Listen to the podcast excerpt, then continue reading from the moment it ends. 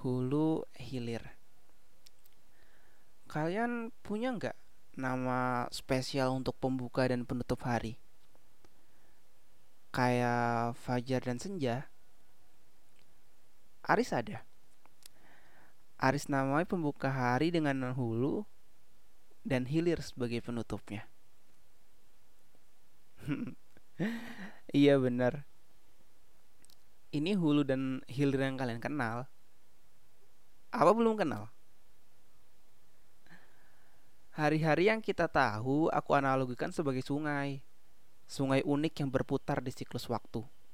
Mengalir di jalur yang sama namun selalu berbeda bentang alamnya.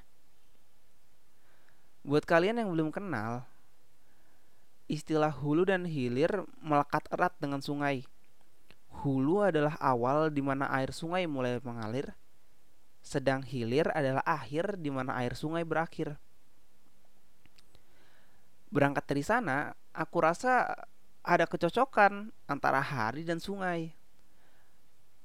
Kadang sehari kerasa lama banget, berasa lagi ngejukung sepanjang sungai Kapuas belum lagi banyak hal unik ngeselin berasa lagi eksplor sungai Amazon dan nggak jarang juga sehari kerasa cepet banget cepet banget kayak lagi main di tamborasi pendek terus indah uniknya sungai-sungai itu tanpa disadari sama uniknya sama hari-hari kita ada yang panjang ngeselin panjang enakin pendek nyedihin pendek, nyenengin. Dan sama kayak sungai. Semenarik atau tidak menariknya hari-hari kita, hari-hari akan tetap mengalir dari hulu ke hilir.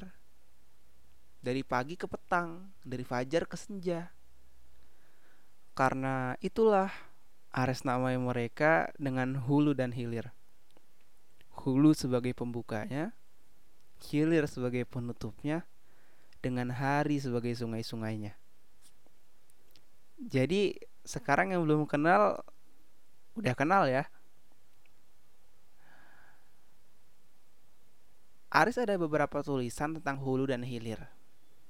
Tentang bagaimana harus mensyukuri keduanya, mengambil pelajaran dari keduanya, atau malah mengutuk keduanya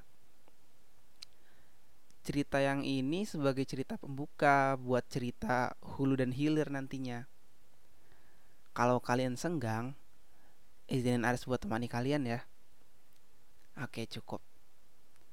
Aris pamit di hilir hari 24 Juni. Dadah.